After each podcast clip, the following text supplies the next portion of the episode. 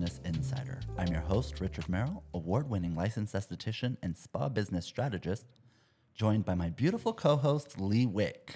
Woo, hello. For those of you that don't know, Leigh is a licensed master esthetician and owner of Vanity Skin and Makeup, the first Vanity Makeup and Skin. Oh, see? Messing up the notes already, Richard. Well, guys, we're in it. We're here. Beep. Welcome. It's fine. We were just talking about what... Can I swear already? Of course. This December is just a shit show, so it's fine. Producer, is there any issues with cursing on our... He doesn't care. No. Wild Wild West. That's right. We will just go ahead and mark this one for mature audiences. Start over and take two. Let's just skip the intro, guys. We're talking about crisis management. Can you tell?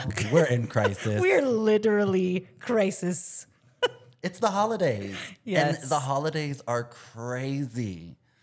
This year, they seem to be a little on the extra crazy. They are really wild this year. They are double dosing us this year. And totally like you said earlier, it's very different than other years. Yeah, it's. I don't even have anything to relate it to. No. It's very weird. No, hence the crisis. My clients call me, and we get on these calls, and I just want to hug them because I don't have another answer right now. Mm-hmm. It's just, it is what it is. Yeah. But that's not what we want to hear. No. But for those of you that have worked with Richard Merrill Consulting, you know that one of the biggest things for me is creating plans for problems before they're a problem. It's really the thing that I talk about and where I pride myself. And so we're in the holidays. Yes. We're not going to do much of the before, but maybe today's conversation will help us get through this year. Leigh. Yes. What's your favorite part of the holiday season? Look at you getting back on track. That is so, so impressive. My favorite part of the holiday season, it is probably like the energy. The energy in the air, is so cool because everybody really wants to be, especially I feel like this is the first year consumers are actually moving kind of the way they were prior to COVID, even though their spending habits are very different prior to COVID.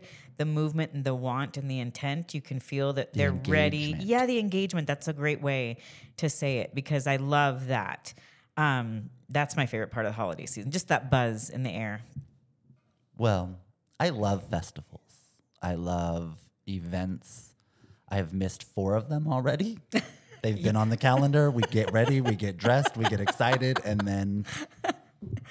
It gets here and I'm like, oh, I guess I missed that. I try to, but I mean, the wonderful part about being so booked out is that sometimes I miss even A, knowing about the festival until it's too late. That's fair. And B, I'm already booked for something. And so, yeah, I understand. My mom has one job.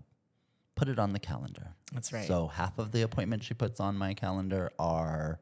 doctor's appointments, and the other half of them are, this is something I think we should do. And I go, okay. That's right. And if it's not there, but even and if you've ever heard me talk, I say put it on the calendar. If it's not on the calendar, it doesn't exist. It does not exist. Absolutely. It could be on the calendar and still get skipped. It can be. Welcome Absolutely. To December. Yep. What are your favorite parts of the holidays? I love festivals. I love events. I actually went this weekend. I haven't posted photos yet, but I saw your story. I went to the Northwest Winterfest. And for those of you not in Spokane that don't know what that is, it's a really cool little light ceremony with lanterns. And they have this painted tree section where they tell you about traditions of the holidays around the world. Oh. And I learned so much. So I'll share photos on social along with the link because you can see the trees and the information on their website. But I felt so like I'm all into learning about different cultures. I love that. But I can't remember off the top of my head now, but one of the, I think it was India, does not have 365 days in their year. They only have 354. Oh. Their calendar is different than ours. Okay. I was like, who knew? We're just making new calendars. I didn't know. That's really interesting. I like that kind of... educational opportunity as well. And that's my thing. I like, we had planned to go over in Bremerton. They have a St. Lucia bonfire, which is a Viking tradition. I love those things. I love learning about what other cultures do and seeing how people celebrate, because we're all very unique mm-hmm. in our beliefs, in our behaviors. And so that's really... I love it. I try to find those things. I did miss the tree lighting, though, in both Bremerton and Spokane. Yeah. Both of them. I know. Both of them. I know. Meh. Okay, now here's the real question. What is the most stressful part of the holidays for you? So the most stressful part this holiday is dealing with the consumer's reaction to the economy mm-hmm. and the financial struggles and fear that's floating around right now with all consumers, and we're all feeling it. Mm-hmm. And I've finally started to feel some of that in my business with people having to reevaluate their finances. A lot of my clients travel, so I understand the gas prices are even an issue. The winter is even an issue. Lots of those variables that really haven't been a reason for people to cancel prior are now people are really reevaluating and canceling appointments. And as a business owner, I never get freaked out about canceling appointments. There's gaps in schedules that are learning opportunities and reevaluation opportunities. But as a practitioner, also myself, I'm like, well, what the heck? Now I have a gap, and what am I mm-hmm. going to do? And so then you just kind of start to, it feels way more hectic when there's so many unknowns and so many variables right now. So that's the part, the most stressful part for this year, and trying to really reacquaint my clients with my procedures and my policies, because they haven't had to be reminded of them in a long, long time. Mm-hmm. And still respecting them and wanting to keep their business, but also wanting to respect my business. Yes. That's been a super, a great reminder for me. Circa, 7 years ago when I first started out, I was having these talks with myself to just calm down. Breathe in through the nose right. and out through the mouth. And you still love all these people, just calm down. And so that has been a nice reminder, because I've had 7 and I'm still up 6% for the year. So I don't really know why I'm freaking out, but this is the perfect day for us to talk about this crisis situation. I thought so too. And you know what's interesting? As someone who depends on you having clients so that you can afford to confidently invest in me, I'm seeing the impact this year. I'm actually down 12% over last year. And you would, because your client is the esthetician. Right. Yes. And at Vain, I am down as well but in Vain's defense, I had my medical issue. And so, that, but Vanity is up 6% even despite my medical issue. You know what I'm saying? And growing. So, yeah, and growing, yes. New faces coming soon. Yes. Super excited. Got to celebrate the wins, the big, the small, and everything in between. Well, not that I'm happy that you're down, but it comforts me that you're also feeling that other estheticians, because you often feel like you're in an island. As a business owner, as yes. a solo practitioner, you feel really isolated, and you feel like you're doing something wrong. You're not good enough. All that, those lies, and that the devil gets in there and starts to repeat the same old record that, your business isn't good enough. Nobody wants. And I realize that's all nonsense. So the fact that all of your, I'm glad I'm not alone. I mean, I know that realistically. I do my best not to publicize my panic attacks. Correct. But I do Let's have just put it them. On the interwebs right now. I do have them. I try to be as positive yes. out in the world as I can be without breaching the line of toxic positivity. I try to keep it realistic, and I just We could not be friends if you were a toxic positive. I used to couldn't. Be. I'm recovering. Yes, thank you. And part of it is that I've just learned to be more acceptance. Something we've talked about, that radical acceptance. Yes. Which I've interweaved into a lot of my posts lately. Yeah. I'd have to say the most stressful part of the holidays for me in general, always, and this year is no different, is managing expectations and obligations. Mm-hmm. I always feel like it's important to be part of community, be part of family, be part of everything. I like people events typically. That shifted a little bit post-COVID. I became a little bit reclusive. But this year I'm learning, I spent the Thanksgiving holiday with family, and I probably will not be spending the Christmas holiday with family because I've got some big deadlines of my own that I want to achieve. But there's this pressure to want to engage with our family, our friends, the events going on in our community, and we want to do it all. And I think as business owners, none of those are big deals, but in our hearts and our minds, they feel so overwhelming to say no. Yes. And we don't want to disappoint anybody. We don't want anybody to be unhappy with us, because when somebody's unhappy with us, it means now we have to manage that part of the problem. And so this year I have become really vigilantly aware of when I start to feel panic creep in. Yeah. That's so important. And it's almost in every aspect of my life, in my, love relationships, in my professional relationships, in my family. Just I've learned that I tend to have this whole freak out in my mind and in my private space.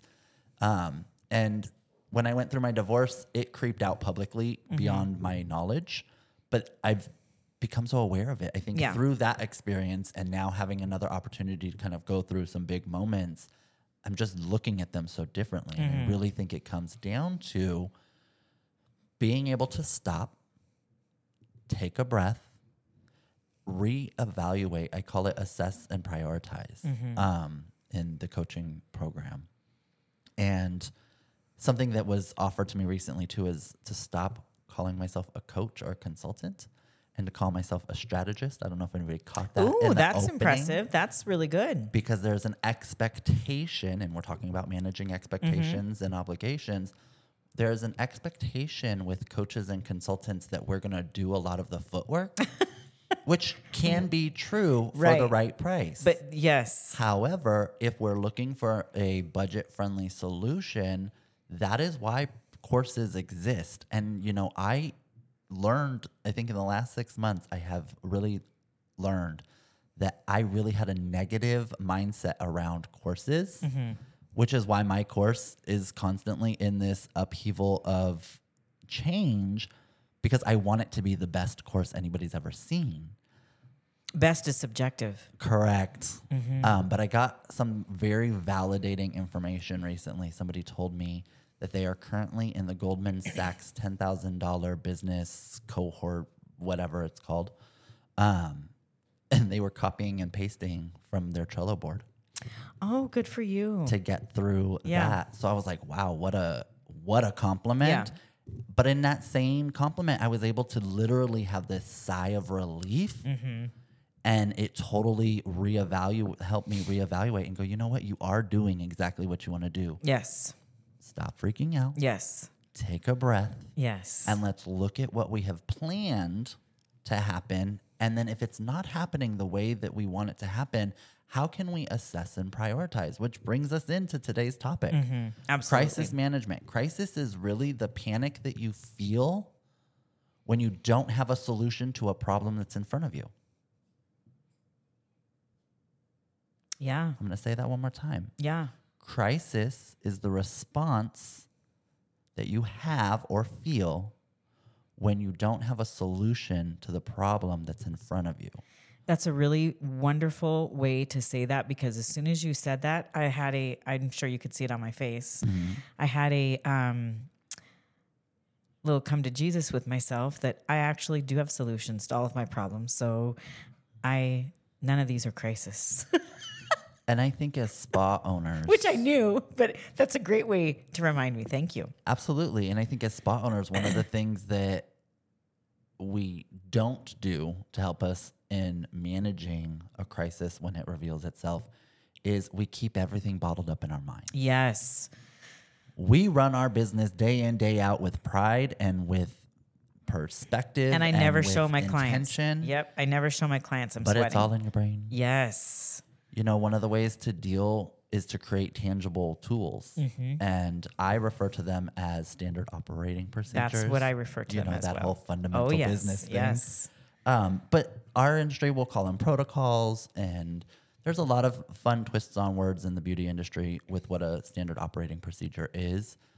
But the fact is it's just a list of steps that help you address what you're doing. What's your opening procedures? What's your closing procedure? And it's so necessary to document. And people don't realize that, because I was only able, and I did not mean to interrupt you, but I was really only able to jump from being a solo practitioner to an employer was because I had my SOPs all documented. Absolutely. And that was really the only way I was able to quickly make that transition. And we were profitable within 3 months with all of my staff. And that was because it was consistent from, there wasn't, they still stayed in a training with me for 3 months, but you have to document those and get it out of your head. And in, and there's an SOP for everything, which you don't think about when you're just going about your daily business. There truly is. How do we get from point A to point B? Every single step of the way should be documented. Well, and accountability is like playing solitaire, right? With actual cards. When you're playing solitaire, of course you can pick up and move a card if you wanted to help kind of get you to the next step of winning. And if you're playing solitaire, who's going to hold you accountable, right? You're playing the card game by yourself. Yes. But when you have SOPs in play, now you have a tool that can keep you accountable, which is only going to help you increase your productivity and your success, which brings you more joy. Agreed. Because when you have solutions to problems before the problem arises, when the problem comes, you're like, where's the answer? Let me go flip through this binder and I will find the answer. And here's the thing I want everybody, because, you know, we look at standard operating procedures as a employer or multiple staff tool. The reality is the solo practitioners need to have that 100%. For exactly what I just said. Yep. It's about the accountability, because when you don't have something to hold you accountable, you will fudge the numbers. Mm-hmm. You'll make slight shifts, but then you lose track of the data. And that's what we're going to talk about. So with go ahead. So, and I love what you just said there about your accountability, because there's something very magical, in my opinion. You know, you and I talk about energy a lot, and I'm very, very metaphysical, and I'm an alchemist with creativity. So there is something really beautiful and affirming and declaring, like cosmic clarity. You're making a declaration when you take what you're doing and you put it out of your head and write it on paper. Absolutely. And as soon as you do that, that is sealed. It's created. It's part of manifestation. And so once you do that, over and over and over and over, and you follow your own procedures, you take your own thought out of it, and suddenly your business has more merit behind it. You start utilizing, it just elevates you every step of the way when you do that. Absolutely. So. All of those things that come from that practice, I call invisible momentum. They're the things that lift you through the hard times that you don't see, you don't feel, you don't necessarily understand, but it is because of the consistent behavior. Yep. And consistent practices that you build that momentum in your brand, in your business, and in your financial success. Agreed. So it all comes down to one thing, better planning. Yes. Improved efficiency and increased productivity will reduce the number of crises you encounter. However, you can't plan for everything. And if you get stuck in that space of thinking you need a plan for every single little thing, you get stuck in the planning process instead of the doing process. And I like to refer to that as analysis paralysis. And I think that's where I'm at. When you get stuck in that planning process, it's good to get it all out on paper. It's good to get it all written out. Don't stop yourself from doing things, because you still need to be productive while you're planning. You still need to be doing activities while you're in the planning process, because part of the planning process is not just writing it out, it's doing it and then coming back to it and going, what result did I get? Did I get my desired outcome? And being flexible with that outcome. Okay, my goal was to make $10,000. I made $9,998. That's not $10,000, but that's still something we should celebrate. Oh, yeah. $2 is not what, we should not throw the baby out with the bathwater just because of $2. Mm-hmm. But now we can take the data and say, next time, how do I do it better? Mm-hmm. And for me, that's really what crisis management is all about. So let's talk about what happens when the storm hits. The key to successfully handling a crisis is to move quickly and decisively, but also carefully. The first thing to do when a crisis hits is identify the point of contact and make them aware of the situation. For this episode, I want you to assume that you're the point of contact because we're talking about solo practitioners. So if you're the point of contact for the crisis, what does it look like to engage in the crisis management process? Well, the first thing is you want to gather data and then analyze that data. You have to actually look at the information. A lot of us like to collect it, but then we never look at it ever again. Mm-hmm. So some things to consider is what happened that made this crisis appear. And is it really a crisis? Yes. Yes. What were the direct causes of this moment that feels stressful?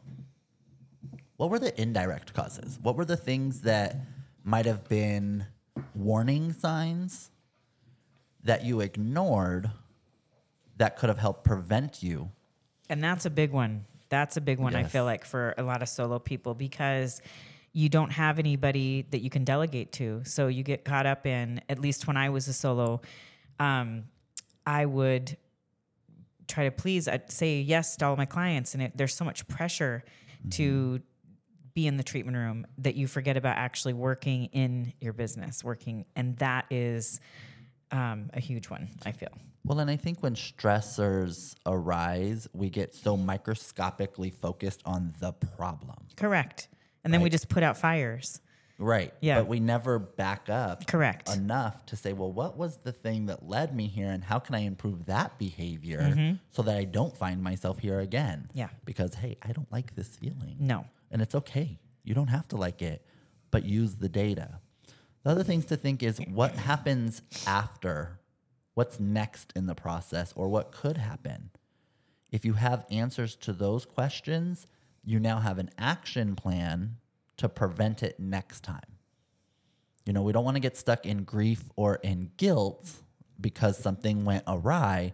We want to figure out what is the data in this moment that will allow me to better address this should it happen again. And if you are a solo that ends up going to a staff-based business, how can you help prevent your staff from feeling what happens next, right? You want to mm-hmm. document that stuff. And then what events in your business are impacted. You know, a lot of times we like to tell ourselves the worst case scenario. Yes. And that's fine. Write those things down first to get them out and off of your mind. But drill down a little further. What else really was impacted? And was the impact as big as your fear told you that it was going to be? Mm-hmm. I think that's really helpful in managing the emotional response to stress. And then consider who else needs to know about it. So we have people in our life that we go to when big moments happen, good, bad, ugly, and everything in between. But when we get into business, it's important that we think about, and I'm really guilty of this, not to let our clients be the person we talk to. Yeah. As a solo practitioner, and I'm 100%, any of my clients listening right now are going, really, Richard, we talk about everything. But it's important not to, especially when you're in a consumer business, not to dump on our clients. Yes. And it may feel like a conversation sometimes. So becoming hyper aware of what you're doing. And guess what the best way to stay on track is? What? Lee's looking at me like, oh, no, I'm scared. Yeah, like what? A script. A standard operating procedure. Oh, yeah, that's true. Having something mm-hmm. written out. You know, my consultation process is a consultation form. Yeah, but there's actually scripting mm-hmm. on it as well. Do I read it 110% of the time the exact same way? Absolutely not. But it allows me to stay on track, which helps with time management. It becomes part of your second nature. It's just second nature. Mm-hmm. So, and I do that with my staff a lot. Like we've got scripts mm-hmm. and role playing in their manuals as far as how to talk with authority about your retail products and how to make it just a genuine conversation without the pressure being involved. And going back to not dumping on your clients, I do hear that a lot from people who've gone to other estheticians, like you become friends with these people, especially as a solo. It's an intimate relationship. You literally know what is happening in their lives, and they come to you for you in addition to the service. So having that genuine affection for one another is really important, and that, you know, as it happens in conversations. But really, I find the best way to close my own mouth is to always ask about them and not reciprocate any of my details. And I'm very good at not over in, like, I'm very private about, I feel like a lot of people are all talk and no action. And I am, when I speak it, I do it. Yeah. And so I'm very strategic with the words that I use, even if it's a genuine connection with somebody. I'm not holding anything back. I'm just, this is their time. It's You're about them. Intentional about what I'm intentional. Say. Correct. What's really cool, and I think that's one of the reasons I love that we're co-hosts here, is because I'm the exact opposite, like polar opposite. You know, I say everything all the time, and I'm pretty sure half of my Facebook friends have me muted for 30 days. Because you can tell when I'm going through something by the content I'm posting. And I used to be that way. And maybe it's just because now I'm in my 50s and I'm super, number one, it's nobody's business. And number two, I have found for myself, it takes a lot more energy just to like vent and let it out, because then I create a bunch of storms that I have to go back and clean up and be like, oh, sorry, I'm not really crazy. I just was pretending to be crazy that day. So you bring up not a saying very, you're crazy. Well, you bring up a very valid point though, because I get a lot of messages privately where people say, did you really want to post that? And yeah, I will respond to people. I say, look, and this is my belief on it, which is why the behavior hasn't changed. My belief is that we are all going through something 100%. Every single day. Yes. And my purpose is to help give you tools and resources to say, hey, this was a messed up situation, but I'm going to keep going anyways.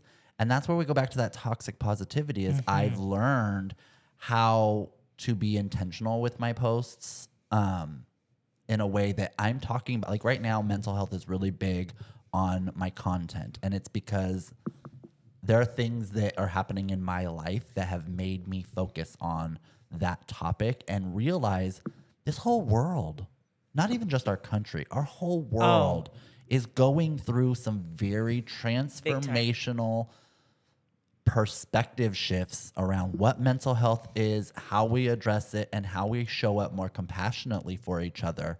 And the fact is we all need a lesson. Look, we can all do a little better, right? Yeah. And so that's my justification, if you will. I post what I'm feeling and what I'm thinking because in my mind, somebody else may need to hear or see or experience that, hey, that business owner is struggling with this too. Yeah. You know, I feel like on social media so often everything is so polished and so perfect and so pretty and so. How is that really inspirational? And I really feel like the difference between, because I like the fact that you post that you're truly authentic in yourself like that. And I'm truly authentic. If I choose to annihilate somebody, I've made that choice to annihilate them. And so, but I used to be just, if I felt it, it would come out, which I appreciate that authenticity about myself, but I've just had to kind of check. I've put a couple ancestors at my gates of my verbal blah, because always being in a wheelchair, I've had the gift of verbally a heightened competence. Sense. Yes.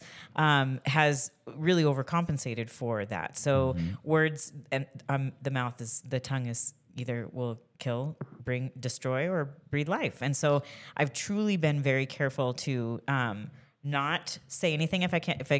If I don't say anything nice, I'm not going to say anything at all.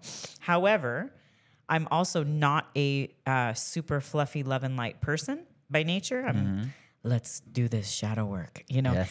I want let's go to, deep. Yeah, I'm not afraid of getting ugly and here and all the bad stuff and all that kind of thing. I want just genuine. So I feel like your posts, though, are never negative. You may be heated and pissed, and you may just let it out there, but it never comes from a negative connotated spirit. And as somebody who does a ton of shadow work with people, I would be able to sense that really quickly. And so no, I think that is one of the ways we balance each other out really well. And I think that's, you know, really important for other business owners to hear, because when I first got into this business and we first started talking about branding, one of the things that came up a lot was, well, can I do that? And the first time I heard it, I was like, why are you asking that question? But then it like kept coming up, this like, can I be authentically me and bring the can I bring my weird into my business? Oh, yeah. It was really a place of concern for people, and I'm like, you will do so much better. So much better. Yes. If you are not only showing up authentically, if you are showing up authentically as yourself every moment of every day, then you are going to draw people that are aligned to you. If you are showing up as somebody else, you are going to draw the people that are aligned to that person, and those are not your people, so they will suck the energy out of your very being. And that's why it's so important not to copy other people's branding and their aesthetics, for lack of a better word, because I see so much in this industry that people just, they like what somebody else is doing, so they'll just regurgitate that in kind of their own muted way.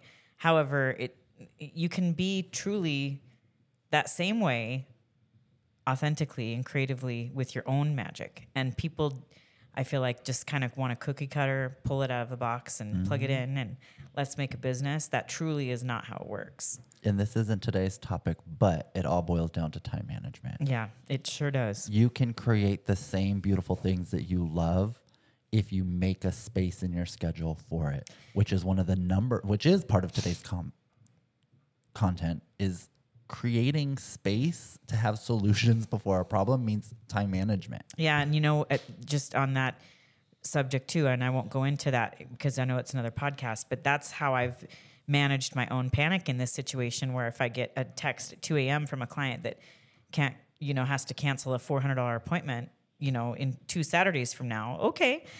Thank you for my first text of the morning. I see this. Thank you. That's awesome. Of course, I love them. We moved them to January. It's fine. But what I've done to soothe my own self is create some of my small batch things. So creativity is so, just to calm down. You have to find what keeps you therapeutic.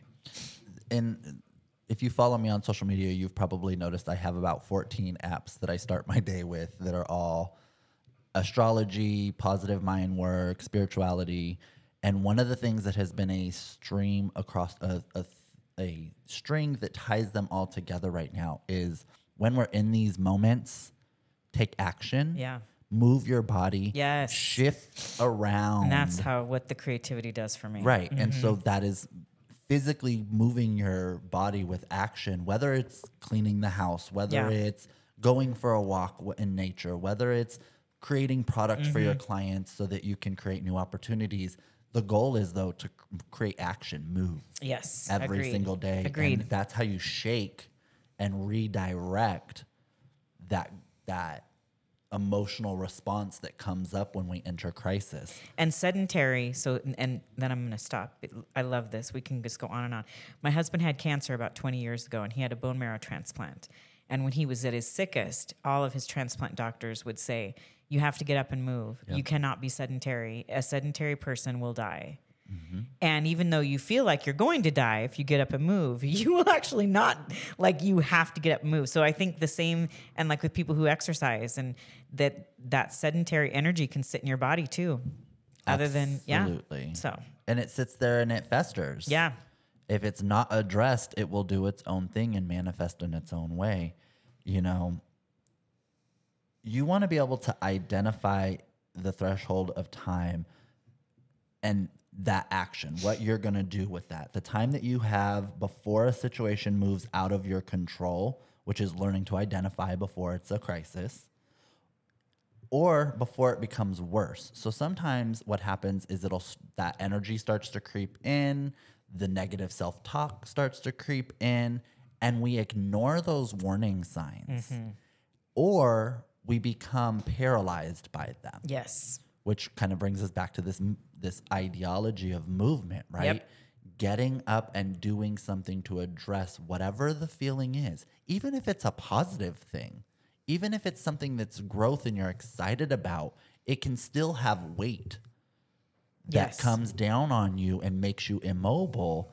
And like the example with cancer, this is something that is heavy. This is not something that brings us motivation. Yep. But it is still so imperative that we get up and move. Yes, agreed. But where do you move? What do you do? Yeah. What does that look like? Well, it all starts with having a plan and creating a plan. And I'm going to give you an example of a plan. And I'm going to share a simple plan so that it's easy to kind of digest here. But the interesting thing about this format is it can be done with every single thing in your business. So once you've gathered the data, so what was the problem? All those questions that we laid out, right? You've gathered the data. Now it's time to organize it and put it into a useful form. Decide on the solution and then break those things down into movable parts and create a timeline. That's the one I think we always forget, is creating that timeline. Yeah. So here's the problem. The first quarter status report is overdue for your business. The solution, create the report. The timeline, you have 48 hours to complete it. So for those of us that live in a space of procrastination, hands up, guilty. Me too. Big time. I work better under pressure always. I think we tell ourselves that. I really do, and it's unfortunate because then I freak myself out at the last minute. It's interesting. I used to say that. I used to believe that. And something that I've learned, I think more through my personal life than in my professional life, I have learned that I would create situations that allowed me to have my back against the wall. Yes. So that I felt more empowered by the outcome. And people will ask me, how do you get so much done? And I don't know how to tell them I procrastinate, but I shouldn't be so stressed out during I just need to be more disciplined, so I understand. And here's one of the interesting things that we get comfortable there. Yeah. We get kind of complacent there, for lack of a better word. And when you start to implement these planned kind of behaviors, what you learn is that you have more energy. Yes. You actually produce more of the things that you love. Yes. There's more time for... Because what I never gave... any thought to was that question, what happens next? Mm-hmm. So I'm going to use drinking as an example. When you go out, you have a great time. You have a fun time with friends. You have some cocktails, maybe throw back some shots. But there's a consequence, for lack of a better word, of recovery time. Mm-hmm. And we justify the recovery time because we say, hey, I had a great time. I got to see my friends and all these things.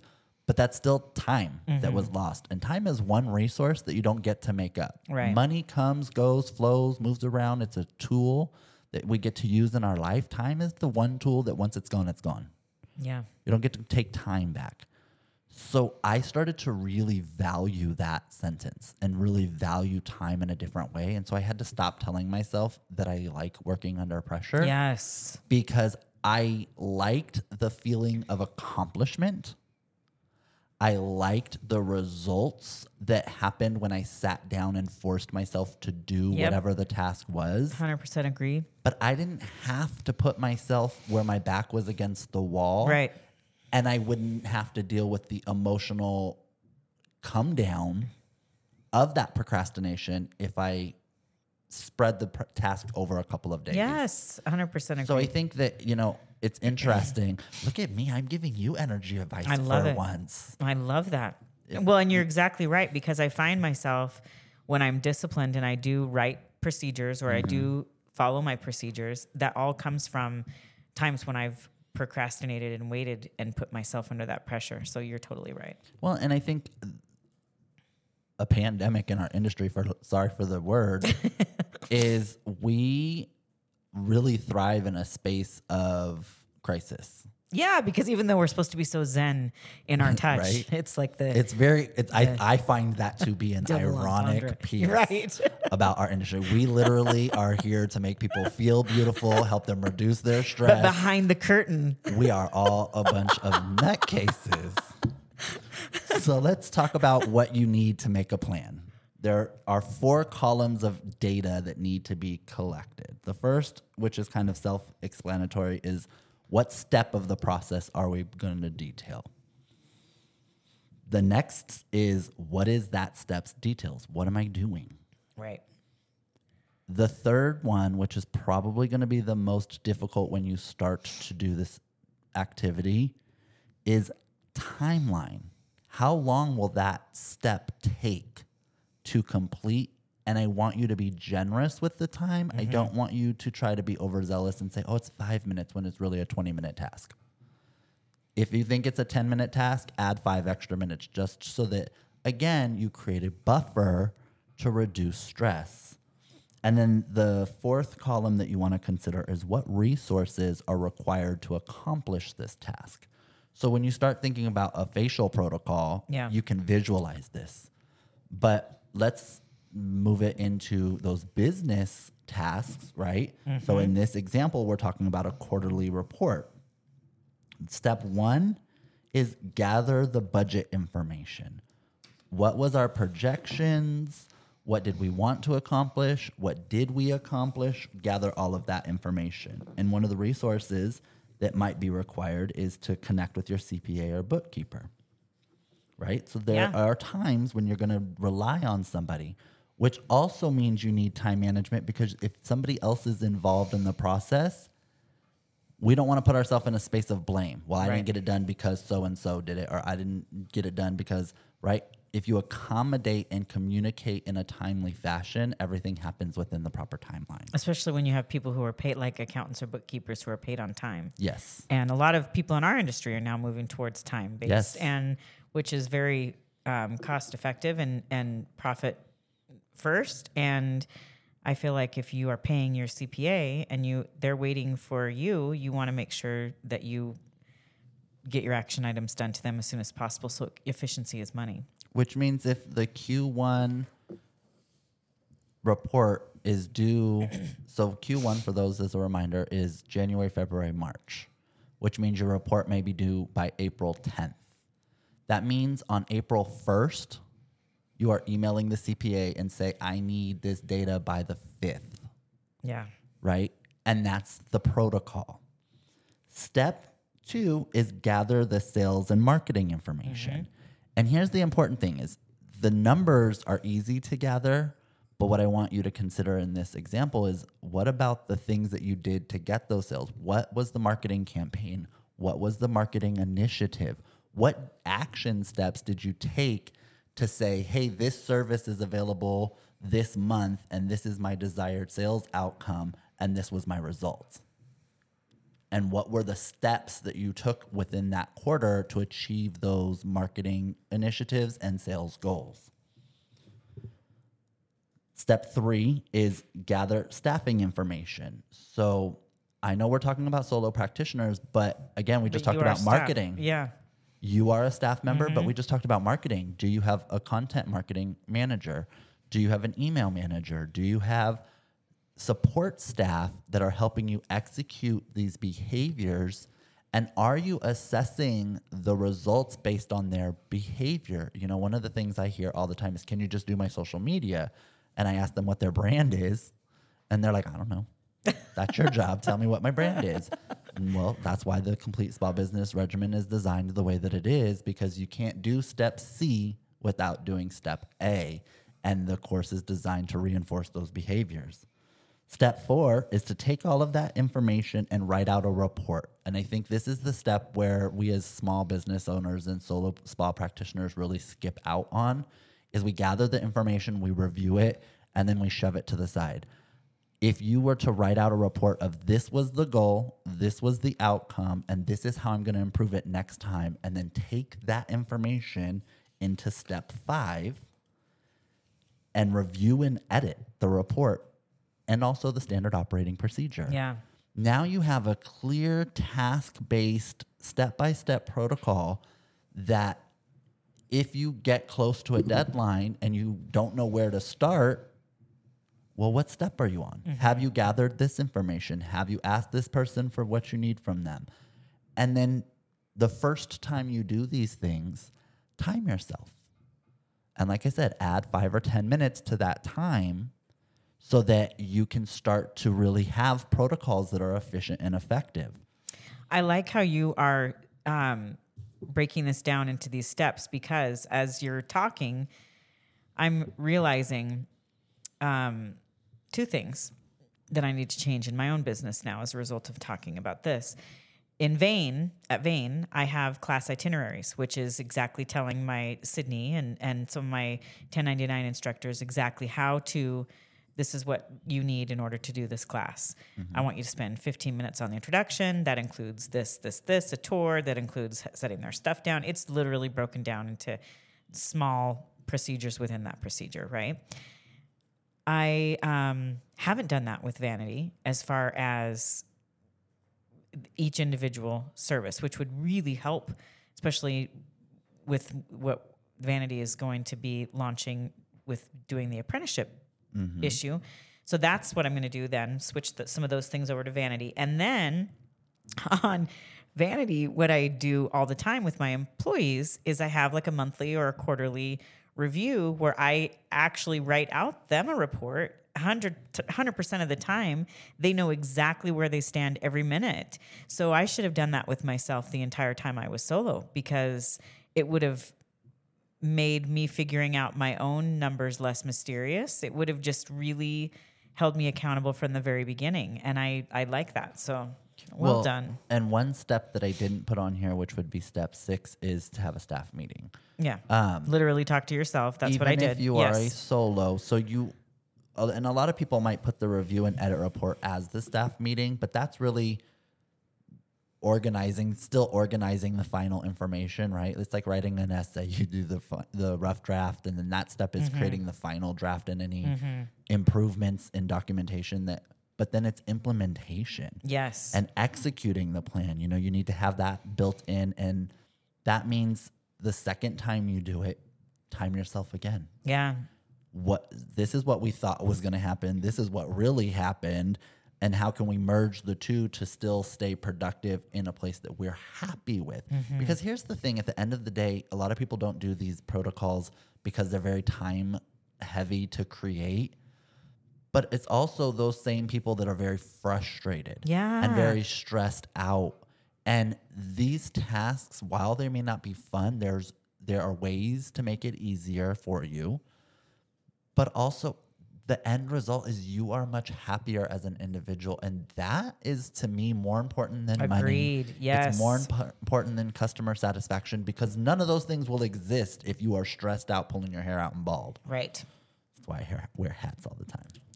So as you execute the plan, you want to make sure that you continue evaluating if the plan is working. So a lot of times we'll have plans in place, or we'll use another company's protocol, but we're not really using protocol anymore. You know, when you pull out that protocol and you're like, oh yeah, but if you pull out a protocol from another company and then you have to start reading the margins with all your notes about how you switched out this cleanser or you switched out this exfoliant, and sorry, I'm using skincare because that's the easiest one for me. But when you start doing that, it's time to write your own protocol. It really, truly, truly, truly is. Which is another reason why I recommend time-based, because it's a lot easier to write protocols. Mm-hmm. You don't have to have 5,392 like a manufacturer who's trying to sell you product. Mm-hmm. You have to have protocols that are effective for your business. Yes. During the execution phase, it's important to stay organized and on top of everything that happens to make sure that your plan is still applicable.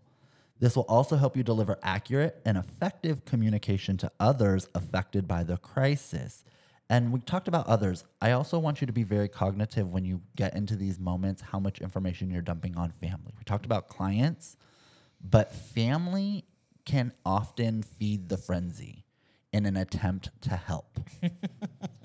They are not in your industry. No, they love you. They have no idea.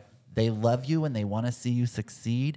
And so they are giving you advice from that perspective, and that may not be the best perspective, especially if you're in crisis. Mm-hmm. It could unintentionally add to the crisis versus reducing the crisis. So let's think about what was learned in this conversation. one of the things that I think is really important is we get to define future opportunities for growth. When I'm having a SWOT analysis conversation with clients, the number one thing they look at me and they go, what? So for those that don't know, a SWOT analysis is where you review your strengths, your weaknesses, your opportunities, and your threats. And the first thing we say to ourselves is, I don't want to reflect inwardly on myself. Well, you're not being asked in a SWOT analysis to look at your strengths, your weaknesses, your opportunities. You're being asked to look at the business's strengths, the business's weaknesses, the business's opportunities, which means you don't just do it when you write the business plan. Mm-mm. I recommend you should be doing it monthly, but no less than quarterly. And I say that all the time when people ask, when people hit me up for money, as far as, and if I have to say no, because I've already done my volunteerism, I've already done my charitable donations. I'm like, whatever I have to say no about, it's truly because I've had to analyze what Vanity is going to approve versus what Leigh wants to do. And that is so important to let people know that they are not their business. They work in their business. Well, and what you start to see is one process leads to the next process, leads to the next process, leads to the next process. And the more of those that you have documented and that you're consistently executing, the easier the top level activity, which is the one that usually is the really stressful one, it becomes easier because you start to break it down. One of the things we're going to talk about in our next episode is SMART goals. And a lot of times when I give somebody this exercise, I get, I want to make a lot of money, or I want to make more money. We have to get really definitive on these steps. What does that mean? First of all, what does it mean? But what are the steps to get there, right? And that's where this behavior and this practice is going to be so beneficial. So when the crisis is over, when you've gotten back to a place of solid ground, take a moment to look at what happened, how you can prevent it in the future. In the example we used, our quarter one status report was not completed on time. It sounds like we actually didn't even start it on time at all. So the planning and prioritizing tools that we're discussing should help you prevent those kinds of emergencies in the future, which also prevent the emotional response and the healing time from the crisis. However, if you find that you're always adjusting and perfecting your approach, it's important to learn from those times and tools. Why are you making so many adjustments? You know, a lot of times we throw the baby out with the bathwater when something doesn't go our way, and that's where we get stuck in that analysis paralysis. If you're always creating a brand new protocol, you're not actually adjusting to the data. You're starting from scratch, which means you're resetting your momentum every time you do that. So instead, focus on assess the data, prioritize the outcomes, and make small shifts in the protocol. Don't start the whole thing over. Make small shifts. This is going to help you become better prepared for disasters, and it'll actually help you predict them. This is where financial forecasting comes in. It's looking at, this is what I want to do in the next year. This is what I think I can do in the next year, and how you create realistic goals and expectations in your business. And I like that you talk about financial forecasting, because financial forecasting was the only way that I could keep my numbers where I wanted them to be, despite my illness and my taking myself out of the treatment room for 4 months, and I didn't panic. Which is huge. And here's the interesting thing. We are really uncomfortable about talking about numbers, but if your goal is to make $150,000 in the year, gross annual revenue, and you break that down into the number of hours you're able to offer services, first thing you're going to realize is on average, you need about $97 to $140 an hour to make $150,000. Depending on how many hours you work. If you work more hours, the number's smaller. If you work less hours, the number's bigger. But when we do that exercise with clients, every single time they're like, oh, that's all I have to make? I'm already making that. And what I have noticed is that there's this huge sigh of relief, because you get to, A, celebrate a sense of accomplishment that you didn't even know you had because you weren't tracking the information, but also, that is where the shift from $150,000 to $250,000 kind of happens magically. Yeah. Or if you're not financially driven, maybe you want to go on more vacations with the family. Maybe you want to buy a house. Maybe you want to get a new car. Suddenly you're achieving those goals without working more. Correct. Without increasing your output. And it's those kinds of behaviors that give you a well-oiled machine, but give you back your sanity. Yes. And sometimes that is the currency for people. When my kids were younger, that was my currency. I wanted control of my own time. Peace. And yes, that was so, so good. Peace is something that I think, in this post-COVID world, are really learning to revalue. Yeah. And like I said, it all comes down with managing these things before they're in crisis mode and paying attention and making small adjustments. I think this was a really fun topic. It was really fun. It's a deep one. It is a deep one. I think that it's going to be helpful. It's going to be really, really, really great. I think that the fact that we both call them standard operating procedures is funny. I mean, that's what the business world actually calls them. And I try to imbue as many of those things in a positive way in our industry, who seems so anti-corporate world. Right. Which is fine. It is fine, but you still have to run a business. You still have to run a business. You absolutely have to run a business, and everything that comes across is not a judgment. That's the other thing that's really important about crisis management, is learning how to respond to things. Mm-hmm. Yelena Van Zant has a quote. She said, "Fear and pain are related, and pain means pay attention inward now." And pain can be discomfort. Pain can be something you don't like. It can be stretching yourself for the first time, right?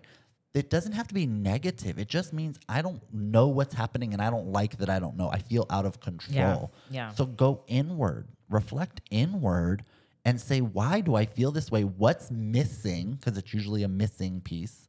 What's missing that is making me feel this way? And how do I prevent this from happening again? What do I need to put in place to protect my energy so I don't feel this way again? Because I don't like it. No, I agree. We announced during the launch party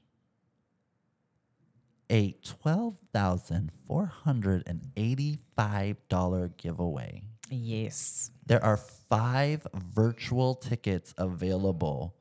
And we will be announcing the winners at the beginning of the year. But if you have not been listening, I want you to go follow Richard Merrill Consulting on Instagram and Facebook.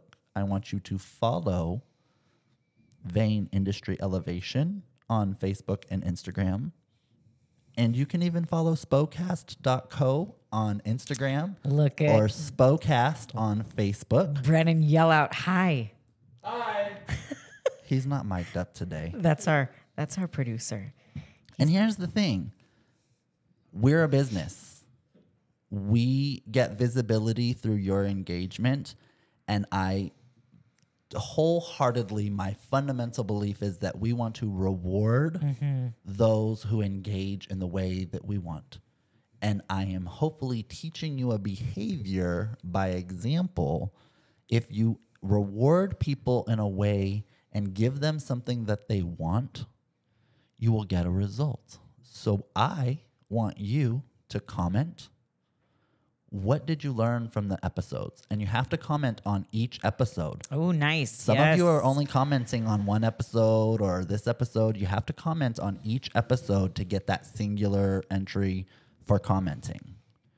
You'll get a bonus entry for sharing, but you have to make sure you're tagging Richard Merrill Consulting, Vain Industry Elevation, and or Spocast. You need to have all of us on there, because if we don't get the notification that you shared us, how do we know to give you the entry? Right. Doesn't always let us see, based on your settings, we may not be able to see that you share it. We could see somebody shared it. Yes. But it doesn't always tell us who. But if you tag us, it overrides those security settings. Get involved. Tell us, what did you learn? Where do you need more support in these topics? I love when they comment on your posts, on that thread. It's so invigorating to, number one, hear what their questions are, because they're such good questions. They are. And their feedback is so great. I love it. You know, one of the interesting things is we do get a lot of engagement. We do get a lot of great questions, and everyone starts to kind of cluster around the questions, which means you're thinking it, somebody else is feeling it, which goes right back to where I started today's conversation. I post all the emotional stuff because we're all feeling it. Yeah. Let's talk about it. Let's remove the stigma. Let's remove the discomfort. And let's get comfortable with each other and really work through all of this because we're all feeling it. We're all going through it. We're all experiencing it. It may look different to each of us, but it is still here. Mm-hmm. And we are creating a community to support each other, uplift each other so that we have an industry that we're proud of, our customers are proud of, and our leaders are proud of. Truly. And you are the future leader for this industry. Yes. Wherever you are in the career right now, if you are not already a leader, you are the future leader. Yes. Take pride in that. Get excited. Get weird. Get weird. Do we have time for a question from the audience? I think we do. I don't have a mic. Do you have a question for me? No. I don't have a question for you. No. Let's see. Oh, do you have a question? Down on the bottom. I think so, yeah. Brennan, do you? He's not following us. He's not following along. No, I'm not following. Beep. Oh, I have one more reminder before we go into the questions. What? That was good. You can't cut that out. No, you can't. Yeah. That's real life. That's real. We're a mess up in here. That's real. The other way to enter into the giveaway, which is a bonus entry, which means you must comment on the social media or the other two bonus options don't count. Yes, I like the fact that they comment too. I like that. You have to comment. Yes. But if you or somebody you know would be an excellent leader to highlight on our podcast, we are going to start doing guest appearances in 2023. I'm so excited for that. You guys might even hear Brennan's whole vision. You will. The whole business bee. Do you want to start a podcast? Do you want to join us in this craziness? Yes. We've got a referral just for you. So engage, comment, like, share, and let us know that you are enjoying the content we're creating. And ask questions, because then you might get featured, just like Diane Quartel, who is a licensed esthetician and the owner of Skintervention Studio in New Hope, Pennsylvania. Skintervention. That's really cool. Love it. So she asks, how do you switch gears in this ever-changing market? I grind those bitches and hit the gas. Amen. Didn't we just talk about crisis? Everybody calm down. Well, see, it's a great, that's why this question is so important. But here's the funny thing that I have to say about this is I'm not a trend follower. I never have been. No, me either. Never. I've always worn whatever I wanted to wear. I always do whatever I want to do. And I really am a fan of the old school basics process of life. Like it doesn't, I'm not even just talking facials or business. Like I like things simple. Yes. And the more simple they are, the easier they are to execute. So I don't buy into the sparkly, shiny object syndrome that is everywhere in our industry. You know, salespeople can't sell to me. They hate me. Yeah. And that's one really thing that I was blessed with before I got into this industry. Thank God, because I'd be really broke. I'd be living at, Cannon Center, the home for the person's experience in homelessness, because my money would go into, how often do you go to a trade show and some new shiny thing that's been repackaged and they're like, it's for the low price. I can tell you a couple of mistakes that I made. Well, tell us the mistake and then tell us the standard operating procedure that came from that mistake. Correct, I will. And you know what you just said about liking things simple. So Diane, this is a great question. So in addition to how do we switch gears, I try to stay calm, but also I try to look at my longevity in the industry. And so when you think of somebody like Richard, and you've been here for 13 years. 13 years. As of December 2nd. Yes. And you were in the make. So you've been in the beauty industry for how many years?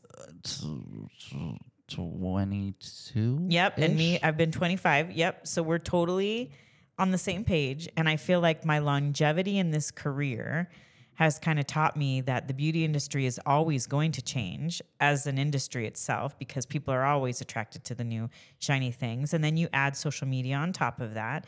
And then you add the more sly things, the marketing people, marketing campaigns that cost millions of dollars to get people in the door. And then you add real life issues of money and inflation and budgets. And it is just a complete, all the rules that were, you know, on the playing field for consumer behavior prior to COVID do not apply now. So we always have to prepare. The beauty industry, you have to prepare for an ever-changing market all the time anyway, because there's always something new. And if it's not new, they're just going to repackage it and make you think it's new.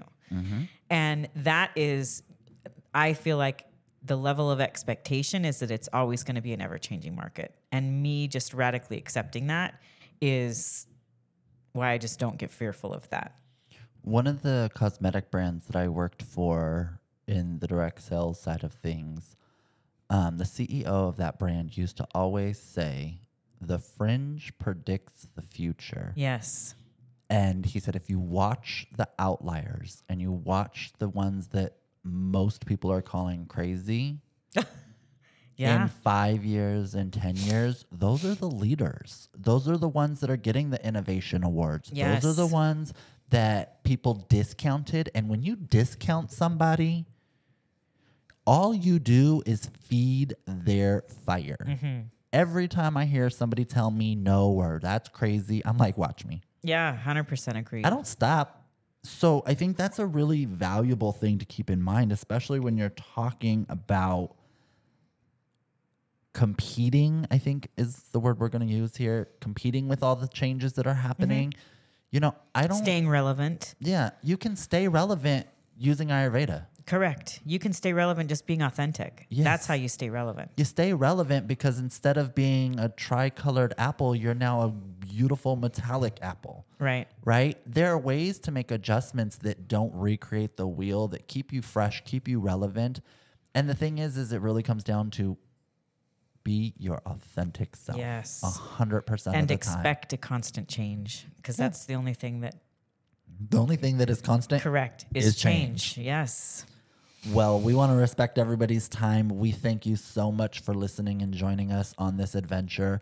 Again, as a friendly reminder, next episode, we are talking about smart strategies for your spa business in 2023. We will help you execute an action plan right on that episode. So make sure to bring your pen and paper.